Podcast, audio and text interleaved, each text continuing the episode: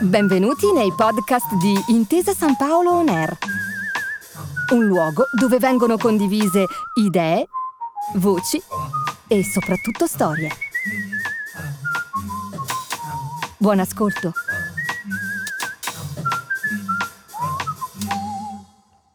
Siamo messi insieme a 17 anni e siamo stati fin da subito una coppia tradizionale, fidanzati in casa. Tutte e due abbiamo finito le scuole superiori, abbiamo trovato lavoro io come magazziniera e lui come ferroviere, quindi abbiamo deciso di sposarci. Ma mh, volevamo fare le cose come piacevano a noi, anzi come piacevano a me. Eh, non avevamo una lira perché le nostre famiglie potevano sostenerci fino a un certo punto, però vivevamo con i genitori, quindi per cinque anni abbiamo potuto risparmiare. Abbiamo fatto un piano di battaglia, ci serve questa cifra per il ristorante, questa per le bomboniere, L'abito me lo regala mia zia di Biella, e l'auto di lusso per andare in chiesa me lo presta il um, datore di lavoro e poi la casa ci siamo comprati da zero un bilocale, abbiamo pagato l'agenzia, il notaio, i mobili.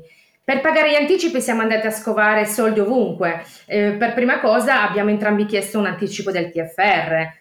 Ce l'abbiamo fatta, una fatica, però una grande soddisfazione. Io sono Valeria Fioretta e questa era la voce di Simona, 40 anni. Se a differenza di Simona senti che i tuoi obiettivi economici e finanziari sono lontani anni luce e non sei un tipo da salvadanaio e calcolatrice, ti accogliamo a braccia aperte. Questo è l'episodio che fa per te. Vi do il benvenuto a Donne che contano, un podcast di Intesa San Paolo On Air dedicato all'educazione finanziaria in pratica qui prendiamo i principi base dell'economia aziendale e della finanza, li sminuzziamo con attenzione, li impastiamo col buon senso e li trasformiamo in micro lezioni che potrebbe capire anche tua nonna. L'obiettivo che si è posta Simona partiva da un'idea solida. Era necessario creare da zero e attraverso il risparmio un gruzzolo di partenza. In sostanza, risparmiare significa prendere una quota del proprio reddito, rinunciare a spenderla e collocarla altrove, in attesa che raggiunga un certo tetto. Generare quote di reddito è possibile solo a patto che si verifichi almeno una di queste condizioni. Più entrate, meno uscite. Per molte persone, aumentare le entrate non costituisce una vera e propria decisione. In particolare, i contratti da dipendente prevedono una retribuzione fissa e incrementarla spesso non è possibile. Al contrario, ridurre le uscite potrebbe essere una scelta più praticabile. Attraverso un'analisi del proprio comportamento di spesa e un monitoraggio attento dei costi, è possibile determinare quanta parte del nostro reddito possiamo evitare di spendere. Questo processo virtuoso è stato ampiamente analizzato nello scorso episodio e rimane la base di qualsiasi strategia di risparmio. Sentite l'intonazione didascalica e fastidiosamente razionale della mia precedente spiegazione? Io sì, l'avverto forte e chiara. Per questo ci tengo ad arrotondare questo ragionamento. Non riesco a mettere da parte niente, io ci provo, ma non ce la faccio. Sicuramente avete un'amica che dice sempre così. Questa affermazione andrebbe sviscerata nel dettaglio, perché la stessa scelta semantica con cui viene posta la domanda contiene le premesse della risposta. Le parole sono importanti, diceva Nanni Moretti, e io mi trovo d'accordo con lui. La parola riuscire, ad esempio, può voler dire più cose. In alcuni casi significa la cosa più ovvia e letterale. Le mie uscite sono pari alle entrate e quindi non avanza niente. Ma nella maggior parte dei casi non riuscire indica una specie di impotenza. Significa che ci sono comportamenti e abitudini che vanno in contrasto con questo desiderio. Vorrei poter fare una certa cosa, ma poi qualcosa va storto e ciao, compio un autosabotaggio. Anche mettere da parte è un'espressione carica di significato sembra alludere al vero e proprio gesto di spostare una massa. Ma dove esattamente? E soprattutto perché? La genericità di questo mettere da parte sembra alludere a un'azione che sì, certo, dovremmo fare, ma ce ne sfugge un po' la premessa logica. In sostanza, chi non risparmia spesso brancola nel buio. Della complessa psicologia del risparmio ho parlato con Michela Calculli, esperta e divulgatrice in ambito economico-finanziario. Io ci tengo a dire che essere risparmiatori non è o non è solo un tratto caratteriale. Sicuramente tutti conosciamo una persona parsimoniosa, minimalista, modesta, ponderatrice. Abbiamo nella nostra cerchia di conoscenze almeno una persona che ha pochi bisogni, è frugale, non ama andare per negozi, posticipa gli acquisti o che si interroga a lungo sulle decisioni di spesa. Sono tutti comportamenti universalmente considerati virtuosi e razionali. A volte con quell'indole si nasce, a volte è frutto dell'educazione ricevuta o delle lezioni che la vita ci impartisce. Si può diventare previdenti dopo aver toccato con mano l'impatto disastroso che alcuni imprevisti hanno sulla nostra stabilità. Altre volte si diventa parchi e risparmiatori al termine di un percorso di consapevolezza. Il web è pieno di minimalisti che dichiarano o millantano di vivere di niente, di accantonare metodicamente tutto ciò che hanno e che promettono di insegnarvi a farlo. Però non c'è una superiorità morale nel risparmiare. Essere formiche o cicale non dice nulla del vostro valore come persone. Il risparmio inteso come accantonamento in nome del non si sa mai è solo un tipo di risparmio e ne parleremo tra poco. La storia di Simona, che abbiamo sentito prima, invece, ci porta a parlare di risparmi e obiettivi. Lei aveva una ragione, un fine, una motivazione. Avere uno scopo non trasforma il risparmio in una passeggiata, ma dà senso alla fatica perché porta ad una gratificazione finale. Parafrasando, c'è una bella differenza tra correre ogni giorno un'ora e correre ogni giorno un'ora per partecipare alla maratona di New York.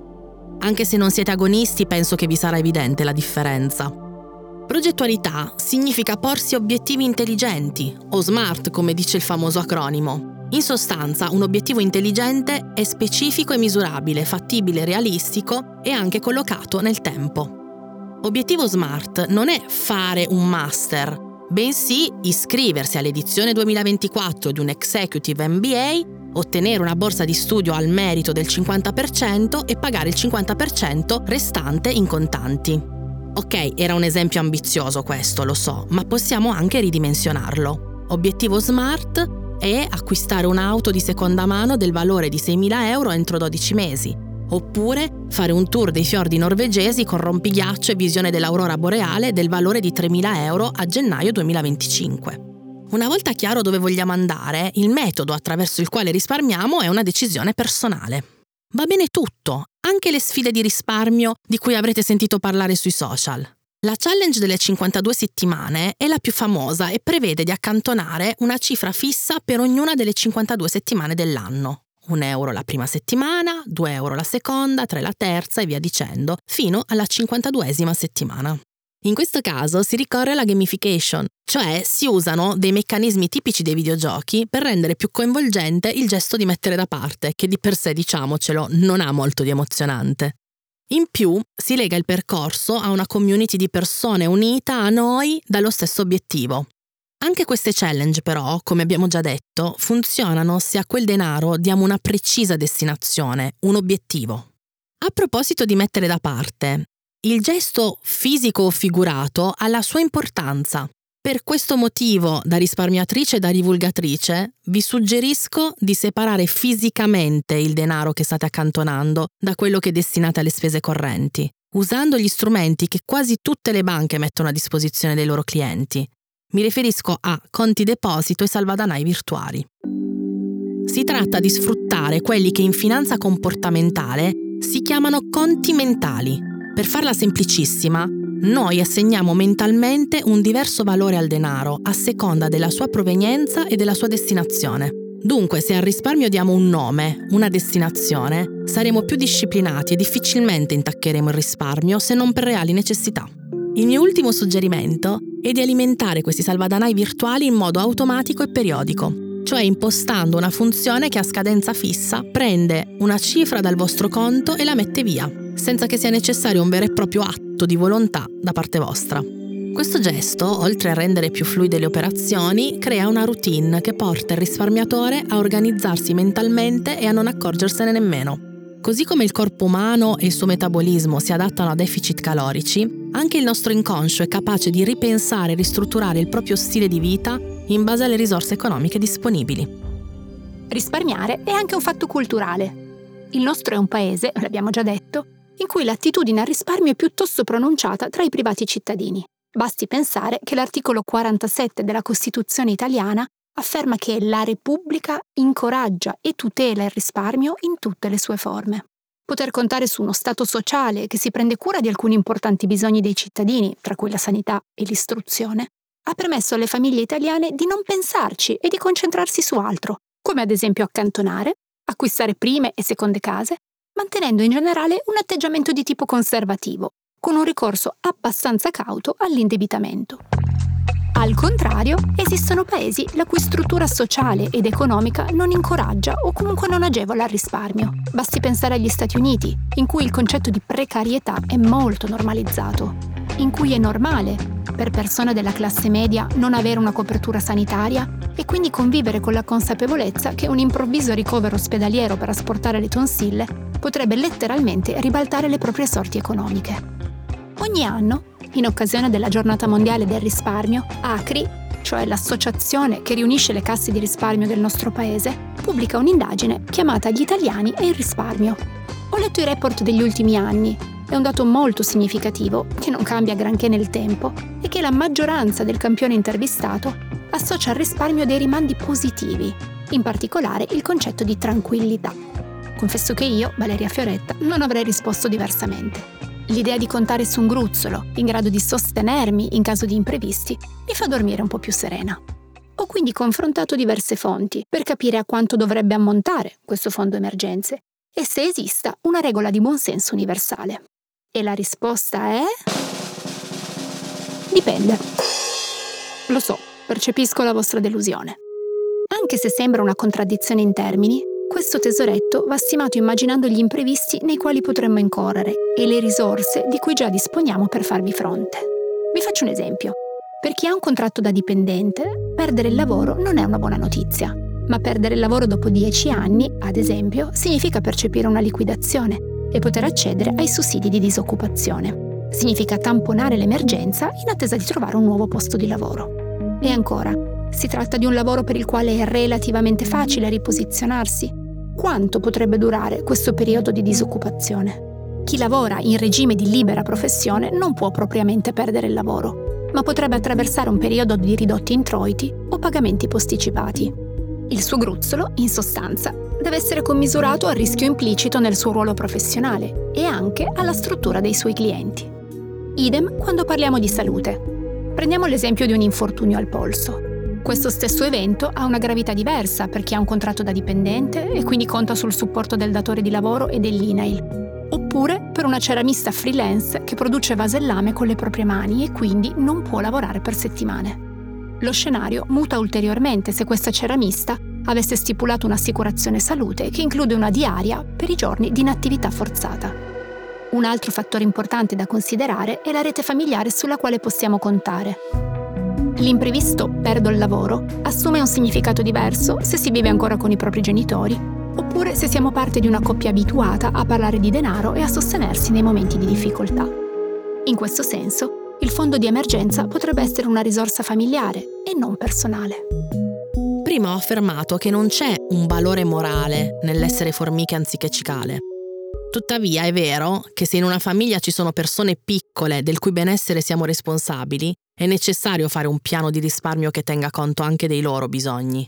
Per molte persone la genitorialità è un desiderio, spesso un sogno. Capisco che parlare di bambini come capitoli di spesa suoni riduttivo. Fermo restando che i genitori sono persone e i bambini sono persone, di fatto la famiglia, dal punto di vista finanziario, è un progetto, eppure di lungo periodo. Occorre valutare l'impatto economico dei figli all'interno della famiglia, comprendere quali sono i costi legati alla loro crescita ed educazione e valutare come sostenerli prima di mettere in piedi un progetto familiare.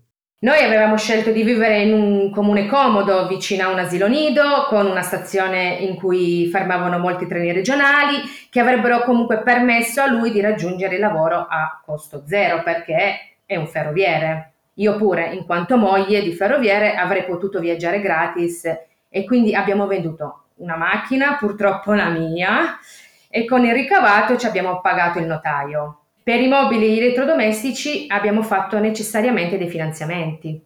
All'inizio io ero spaventata perché nella mia famiglia il debito eh, era visto come una specie di maledizione, una cosa che andava evitata a tutti i costi, ma poi mi sono abituata.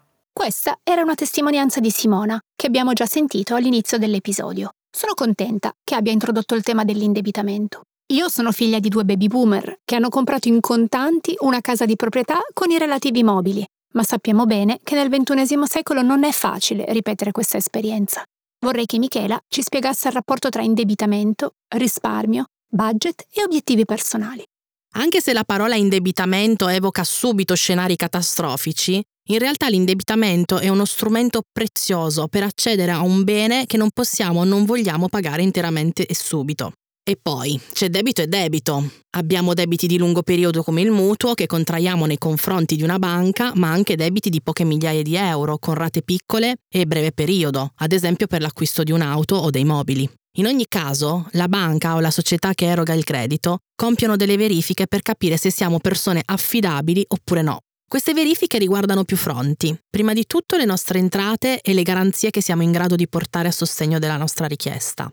Poi la nostra storia creditizia, cioè come ci siamo comportati in passato, se e quando abbiamo acceso altri finanziamenti. Infine si tiene conto del nostro attuale livello di indebitamento in rapporto al reddito. In sostanza, banche e finanziarie non hanno interesse a erogare un prestito a una persona che facilmente salterà delle rate perché è impossibilitata a pagare. Mi spingo a dire che in alcuni casi un piccolo indebitamento non fa male o è addirittura da preferirsi al pagamento anticipato specialmente quando gli interessi, quindi il costo del finanziamento, sono molto limitati o addirittura pari a zero. L'indebitamento positivo è quello che ci consente di non intaccare il nostro fondo emergenze, di realizzare i nostri progetti entro le scadenze e di diventare consumatori più consapevoli e responsabili. Sentendo parlare di obiettivi e pianificazione, ho pensato che tutti i progetti siano stati in una vita precedente un foglio attorno al quale una persona o una famiglia si sono sedute piene di volontà, di desideri, di curiosità verso il futuro. In effetti, se vogliamo riconoscere al denaro un superpotere, è proprio quello di aiutarci a trasformare i sogni in progetti e i progetti in realtà. Donne che contano è un podcast di Intesa San Paolo On Air Testi e voce narrante di Valeria Fioretta, registrazione, montaggio e sound design di Rossella Pivanti. Si ringraziano Simona Pragno e Michela Calculli per le loro preziose testimonianze.